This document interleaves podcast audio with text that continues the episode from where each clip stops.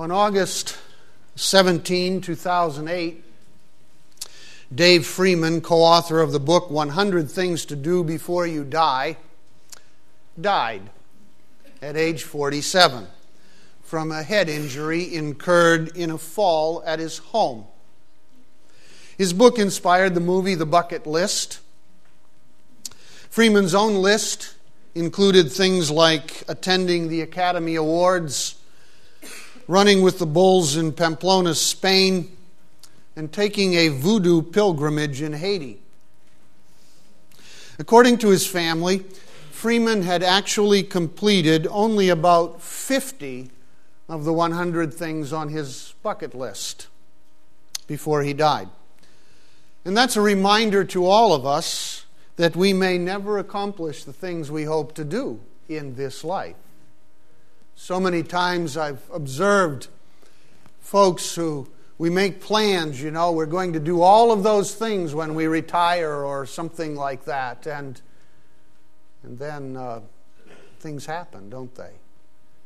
We don't accomplish what we intended to accomplish. He died at a relatively young age, reminding us none of us have long none of us know how long we have to live, right? And tragically for Freeman though, among his 100 things that he wanted to do before he died, he did not include putting his faith in Christ as Lord and Savior, the most important thing for anyone to do. For through that and through him we have eternal life. We live forever. You know, if we put everything into this life, without preparing for the next life, we will live a wasted life. And that's what Ecclesiastes tells us this morning. Death renders meaningless a life that is Christless. We look at people who live for their parties and for their toys, and we look at them and say they're wasting their lives. Rightly so. They are. The Bible calls them fools, actually, because they live to play. Life is a game, and the one who ends up with the most toys wins. It's foolishness. But what about the productive person who is driven to succeed in life, who works hard at his career or her job? We tend to think of this person as not wasting their lives, his or her life, because he is driven to, to achieve much in life. She's a type A personality who goes after all of life with gusto. Well, Ecclesiastes tells us that life is wasted too. In fact, both lives are wasted, equally wasted. Death is the great equalizer. Whether you partied your way through life or you ran a Fortune 500 company, death ends it all equally. Both lives are equally meaningless apart from Christ. So if you are here this morning and you just want to enjoy life, then death will make your life meaningless in the end. And if you are here this morning and you are driven to succeed, to achieve, and accomplish much in life, then death will render your life just as meaningless. Unless you choose to follow Christ, death will render all that you do here on earth meaningless. Let's look at Solomon's exploration this morning. First, into wisdom. In the face of death, he says, Wisdom cannot save us. Verse 12, Ecclesiastes chapter 2. So I turn to consider wisdom, madness and folly, foolishness. For what will, man, what will the man do who will come after the king except what has already been done? And I saw that wisdom excels folly as light excels darkness. The wise man's eyes are in his head, but the fool walks in darkness and yet I know that one fate befalls them both. So, wisdom or folly? What will it be? Which is better? Now, last Sunday, we examined Solomon's test of basically folly, of pleasure, of parties and fun. he pursued all the fun that money can buy, and he had all the money that he could possibly want in order to pursue all that fun. And he says, What? It's all pointless, it's meaningless. Now he sets out to compare the value of all of that foolishness with the value of wisdom and living a wise life. And as a wealthy king who owned as much as any man could own, he was in a unique position to compare the values of wisdom and folly, foolishness. I mean, who could do more than a king, he says in this opening verse? The one who comes after him might be able to do as much as him, but certainly cannot do more. He can only do what has already been done. So I've examined it. He examined, he says, wisdom and compared it to foolishness. Now, wisdom in the New Testament is the ability to live well to make good and sensible decisions in life. It is skillful living, successful living. That's what wisdom is in the Old Testament. Wisdom accomplishes much in life. Foolishness or folly characterizes the party person who lives to play and have fun. Now, Solomon compares these two lifestyles the party person with the wise person, the fool with the, with the foolishness with wisdom. And Solomon says when he, when he compares these two lifestyles, he found that wisdom was better than folly. That was his conclusion. There was much more to gain from living a wise life, being successful and skillful at life. Wisdom was profitable, he says. It was gainful, it was useful. In fact, he compares it. He says, just as light is better than darkness, so wisdom is better than folly. The wise, you see, have eyes in their heads and can see where they are going, so they make good decisions in life. But the fool walks in darkness, he cannot see where he is going. And so he makes bad decisions in life. And yet, the preacher observes, in the end, what happens? The same fate befalls them both. The same end overtakes them both. Both die. The wise and the fool face the exact same end in life. There is no difference. Whether you were wise and made great decisions and lived a very successful life and had a successful career, and you accumulated all sorts of things in life, or you were foolish and you just had fun and you partied your way and played your way through life, death comes for both equally. Now look at verse 15. Then, this is conclusion. Then I said to myself, as is the fate of the fool, it will also befall me, because he's the wise person. Why then have I been extremely wise?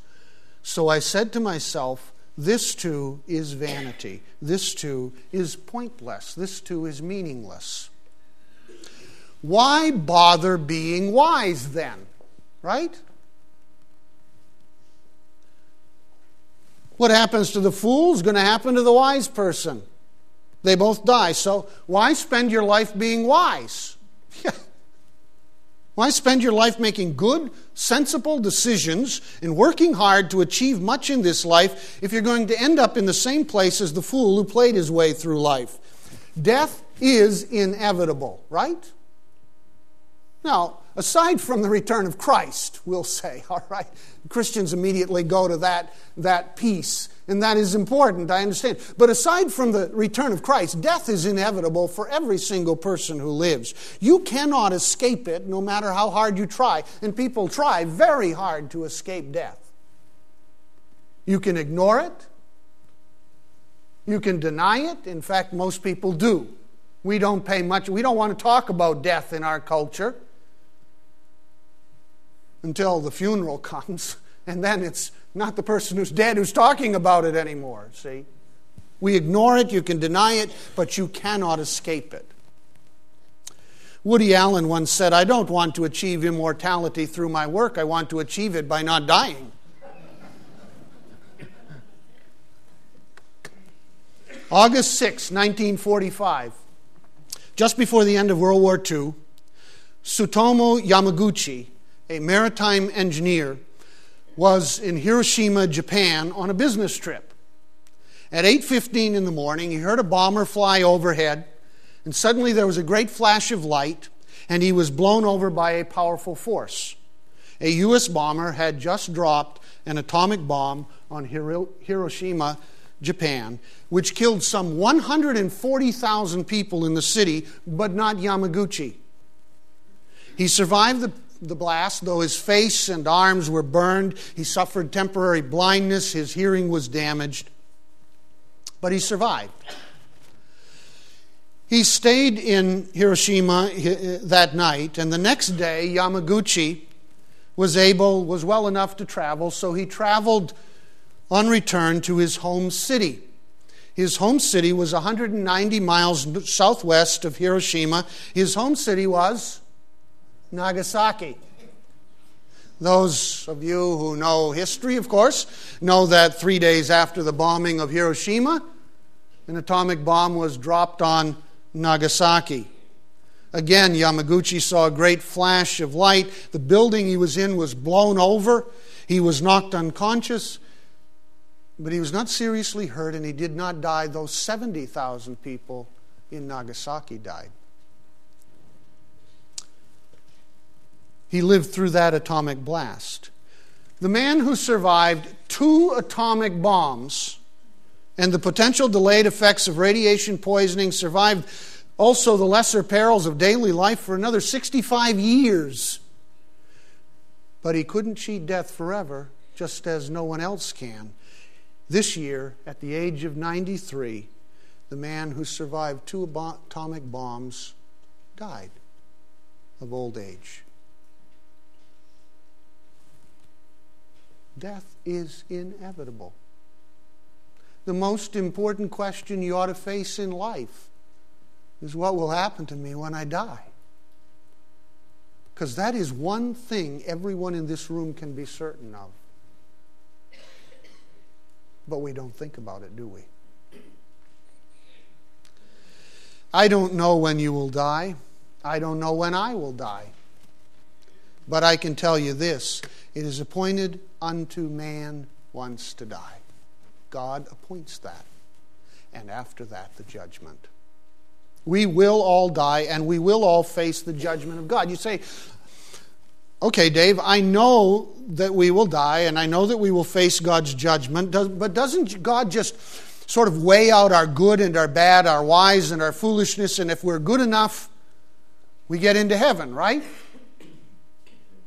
No, that's not how God does it. Death is the great equalizer of good and bad. Even the wisest man on earth is still a sinner, just like the most foolish man on earth. And when he dies, his works are remembered no more. They do not save him. The Bible tells us that we are saved how? Solely by putting our faith in Jesus Christ and his grace. For by grace are you saved through faith, that not of yourselves, not of works, lest any man should boast. It's all by his grace. There's no other way to be saved. You can be the, the goodest man on earth. Terrible English. You can be the best person. You can be the wisest person. You can be the most successful person in life. And when you die, if you do not know Jesus Christ as your personal Savior, you have not trusted in His grace, you're no different than the most foolish person who partied his way through life and ignored God and death. For by grace are you saved through faith, not of yourselves, lest anyone should boast. It's all of God. Are you trusting Him? Look at verses 16 and 17. Because when we die, he says, our works are remembered no more. says, For there is no lasting remembrance of the wise man as with the fool, inasmuch as in the coming days all will be forgotten. All those accomplishments, all that wisdom, and how the wise man and the fool alike die. So I hated life, for the work which had been done under the sun was grievous to me, because everything is futility and striving after wind, chasing after the wind. We all want to be remembered after we die. That's why when we attend funerals, and I do many funerals, and we always, at funerals, speak of the good things in remembrance of the person who has died. We call it eulogizing or a eulogy. But the remembrance doesn't last. Maybe for a generation at best, or two. We live under the illusion that if we live wisely, then we will leave a lasting legacy of our good in this world. And we assume that the fool will not have this legacy to leave behind. Surely how we live has value after we died. It's remembered, right? Wrong. It does not. The wise dies just like the fool. He says, I've observed it over and over again. No wonder. No wonder he hated life. If the wisdom I practice in life has no intrinsic value, that is, no value in and of itself, why bother? It is pointless to live that way. The fool and the wise end up on the same cold, hard slab in the end. We all end up in the grave, and our legacies don't last no matter how hard we try. And we try hard to make our legacies last, to make people remember us. Dr. David Eagleman, an assistant professor of neuroscience and psychiatry at Baylor College of Medicine, is the founder of an organization called Death Switch. It's an automated online service that, for $19.95 a year, at least that's what it was, I don't know, maybe the price has gone up, it allows a person to be a member, and after you die, the computers will send email messages to the people that you list on your list of recipients. And you can send whatever messages you want after you're dead so that they will remember you. It can be anything from computer passwords, that might be actually useful, or a love note to the last word of an argument, and you get the last word. It's one way to do it, I guess. Eagleman says that this service is a way of bridging mortality, making us immortal, making us remembered. Brian Rosenthal, CEO of the Silicon Valley based e commerce consulting firm RoboCommerce, recommends a death switch enthusiastically. It extends our reach, says Rosenthal. You can store some part of yourself that lasts beyond your life. See, we want to be remembered from the grave. But in fact, those memories fade quickly. And the tombstones are soon neglected. Do you like to walk in cemeteries? I do, actually. it's kind of interesting to go into, especially old cemeteries, right? Very interesting. But it's obvious in many of those cemeteries that nobody knows who these people are. Nobody knows their stories. In fact, it's interesting to walk around and read some of them and try to recreate what those stories are because nobody remembers them anymore. We might re- be remembered for a generation or two, but beyond that, we're footnotes on the pages of history at, at best. February 7 is the day Sinclair Lewis was born in 1885 at Sauk Centre, Minnesota. Sinclair Lewis won the Nobel Prize for Literature in, in 1930. He became, he, he became a well known classic writer, right? For all of his renown and all of his wealth, he died in Rome of alcoholism. And upon his death in 1951, he was cremated and his ashes sent to Rome's U.S. Embassy for disposition. One morning, a visitor walking in the embassy noticed a worker on her knees with a dustpan and broom. Next to her was an overturned funerary urn.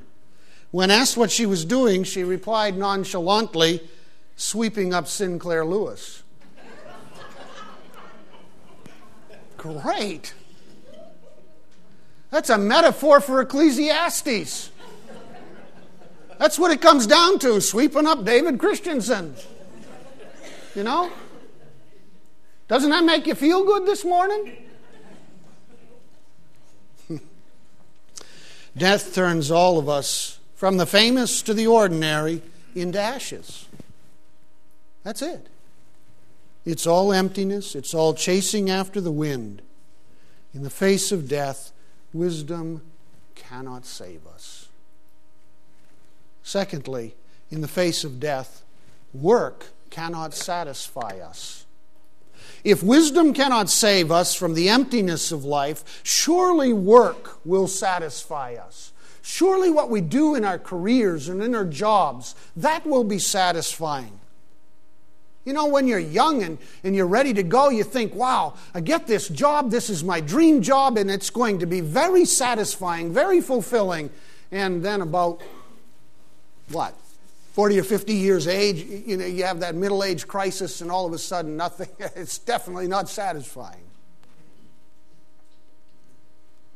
Furthermore, the preacher concludes that work cannot satisfy us because death nullifies its value. Look at verse 18. Thus I hated all the fruit of my labor, my work, for which I had labored under the sun. I worked hard. For, because I must leave it to the man who will come after me. One man put it this way when he suddenly found himself on a hospital bed. He writes, I came to realize I no longer really cared for what the world chases after, such as how much money you have in the bank, how many cars are parked in the garage. As it says in Ecclesiastes, chasing after these things is like chasing the wind anyway.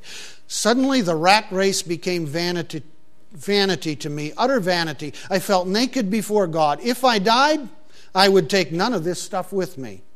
All that really mattered ultimately was my relationship with the Lord, my relationship with family and friends. If it weren't for the loss of my health, I could have wasted the rest of my life chasing achievements and acquiring more transitory things in my career.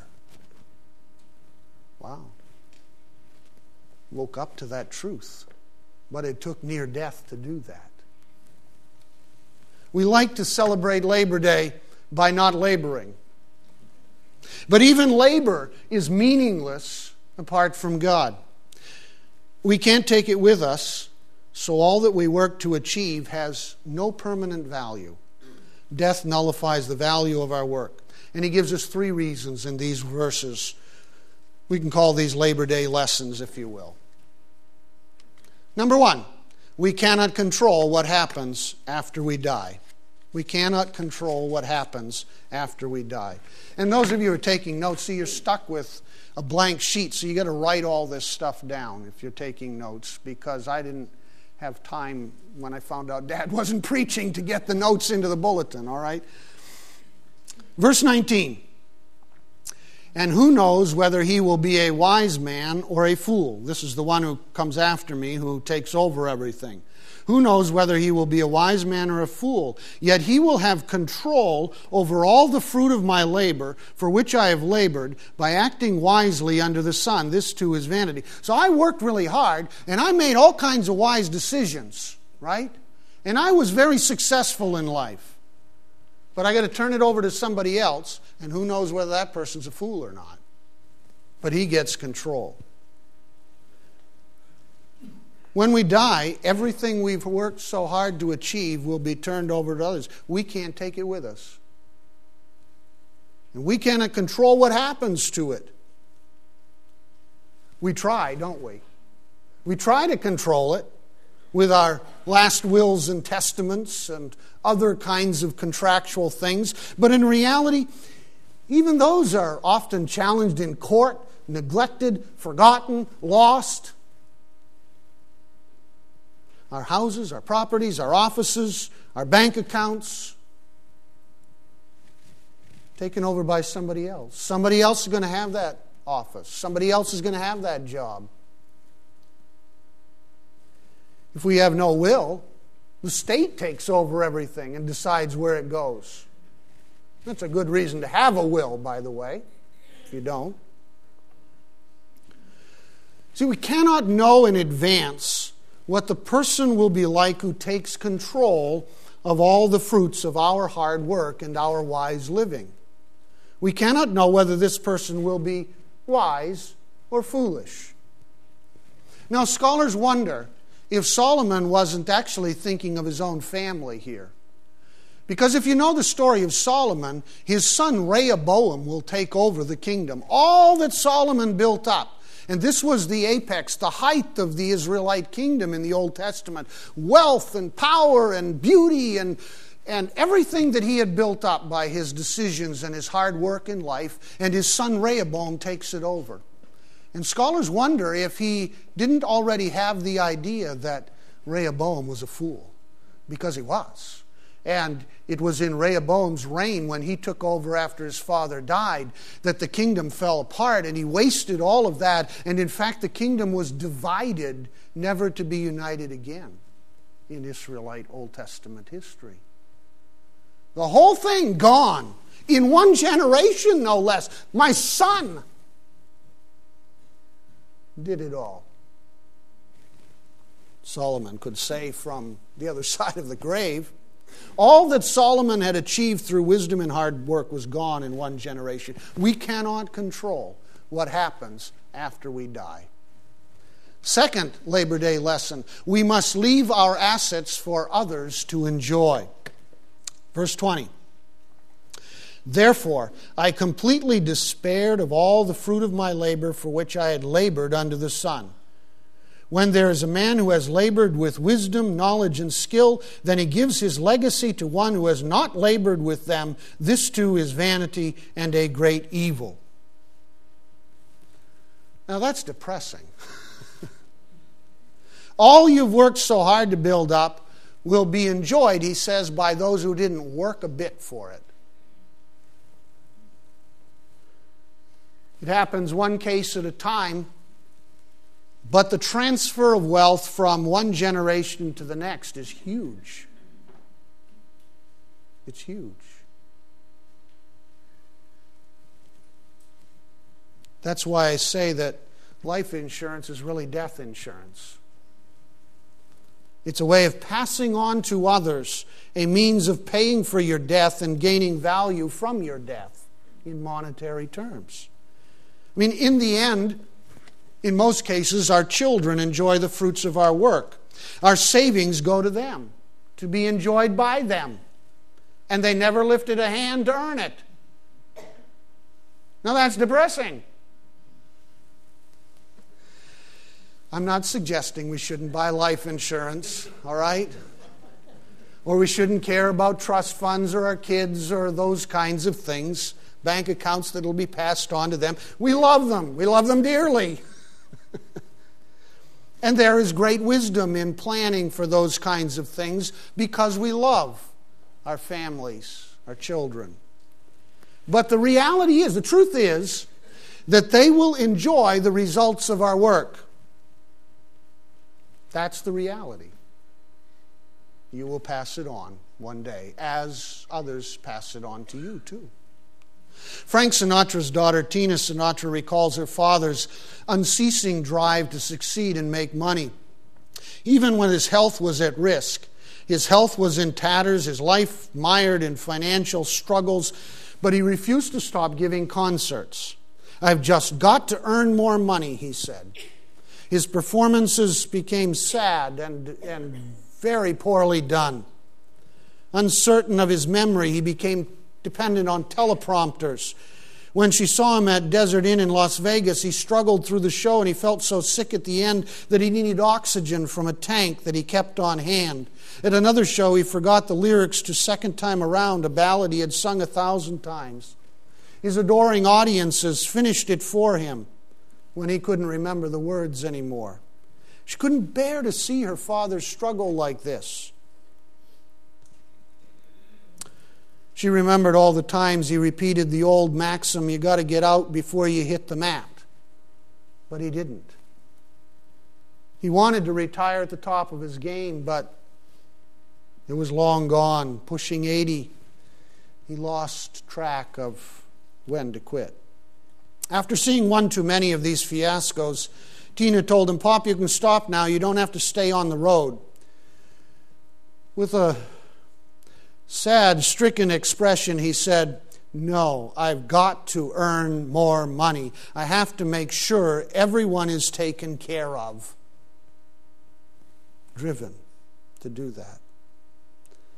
Guess what?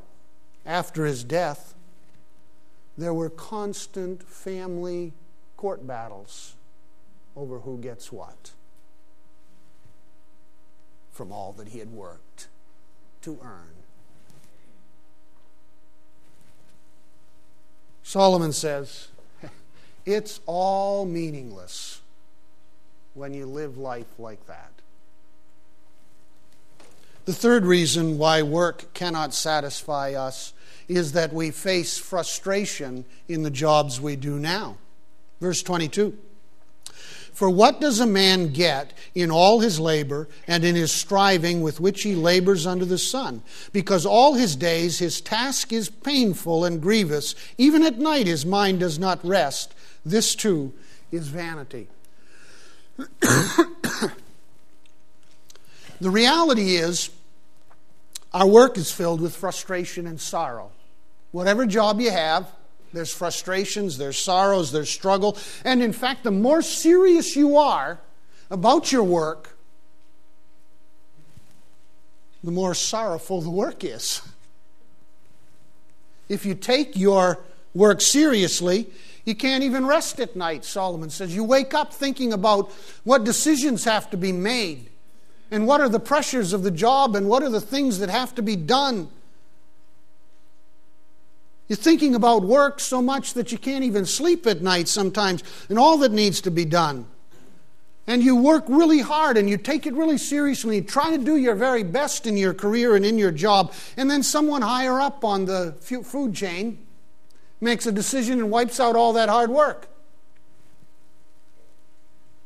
You feel like it's all meaningless. Work's not fun. I don't care what job you have, there's going to be frustration, there's going to be sorrow, there's going to be struggle in it.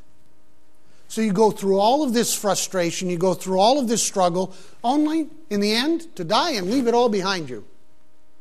So it's all rather pointless, isn't it? He says. The whole process is pointless. Well, it's been a depressing sermon, hasn't it? Go out and work real hard this week because it's all pointless. Doesn't that just motivate you? what do we do with all of this? I can send you out this morning to your pointless life, or I can point you to the one who overcomes the pointlessness of life. And who's that? Jesus Christ. Christ is the one who gives meaning to our lives.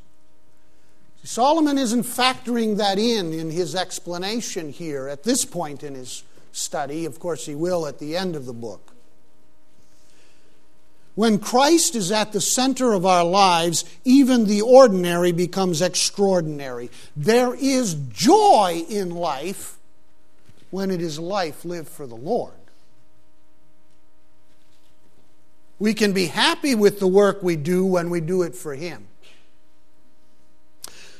Listen to these testimonies of those who've gone before us and, and notice how different they are, though filled with struggle, filled with pain. Notice how different they are than Ecclesiastes because the Lord is factored in at the center of it all.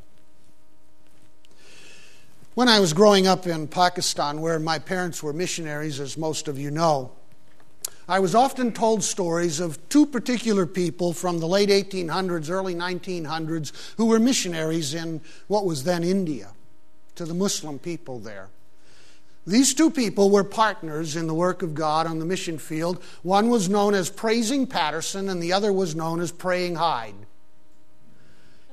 Praising Patterson was always praising God, and he was always full of joy and well known for how he always could see. He was outgoing, he was you know, that kind of personality. He was partnered with a man called Praying Hyde. Praying Hyde's name was John Hyde, and he was a very intense and very serious man.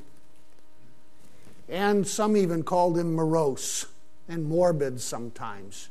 Just very serious. And he was very intent and he spent much, much time in prayer, and that's why he got the name Praying Hyde. One day, A rather lively lady thought she would have a little fun with him at his expense. And she asked him, Don't you think, Mr. Hyde, that a lady who dances can go to heaven? He looked at her with a little smile and said quietly, I do not see how a lady can go to heaven unless she dances. And then he went on to talk to her about the joys of forgiven sin and of life in Jesus Christ. I think his motive was a little different than she perceived. Serving God, but he didn't look at it as a sacrifice, it was a joy. He was dancing through life, even if he didn't show it in his feet. Another famous missionary to the Muslims was Samuel Zwemer. In 1897, he, his wife, and two daughters sailed to the Persian Gulf to work among Muslims in Bahrain. Their evangelism was totally fruitless. Not one person came to Christ in those years. Work among Muslims is very hard, without many results. The temperatures regularly soared to 107 degrees on the veranda in the shade in July of 1904, both his daughters, ages four and seven, died within eight days of each other. Yet 50 years later, when Samuel Zwemer looked back on this period in his life, he wrote, The sheer joy of it all comes back. Gladly I would do it all over again. Can you say that no matter what you're facing on your job this week or in your life this week? David Livingstone, talking about all of his years in Africa, says, I never made a sacrifice. It was a joy. You see, people who are really living for the Lord find joy, happiness. Not in the circumstances. Those are painful. Those are struggling. That's Ecclesiastes is right. It's hard. But when you're doing it for the Lord, it changes everything. And there is a happiness in serving the Lord that the world will never, ever understand. And there is a fulfillment in serving the Lord that nobody can understand unless they know the Lord. Life is not meaningless or wasted when we live it for Him.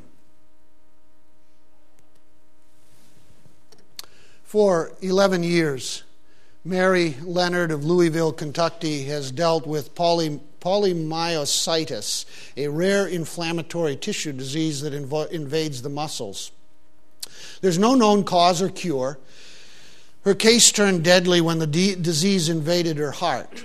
In fact, in March of 2010, Mary was told by doctors that she had 24 to 48 hours to live. That's it. You will die in 24 to 48 hours this year, 2010. But after 20 days in a hospice center, another 51 days in rehab, and a number of days at home, Mary is still alive.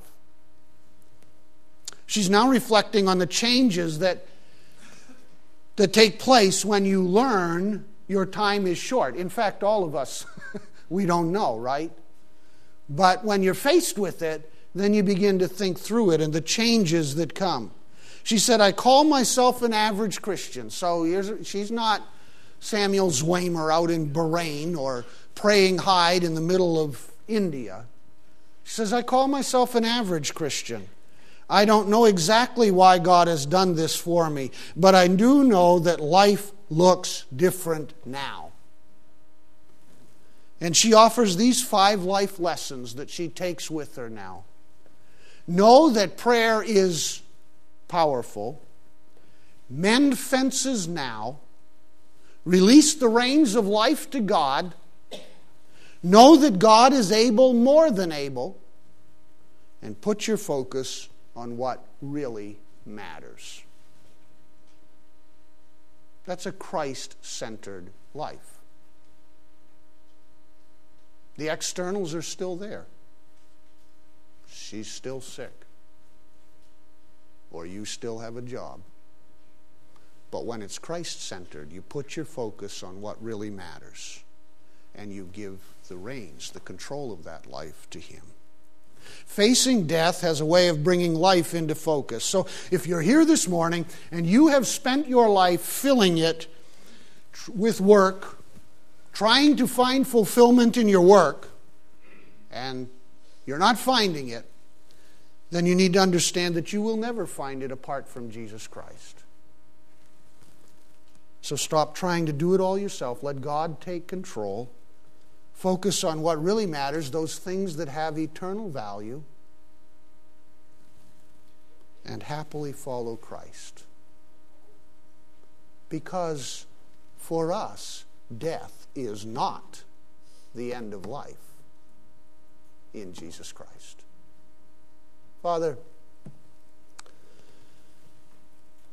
Solomon certainly understand, understood what we struggle with in our lives today and how easy it is to become depressed with the pointlessness and the meaninglessness of all this stuff we do. And we have to do it.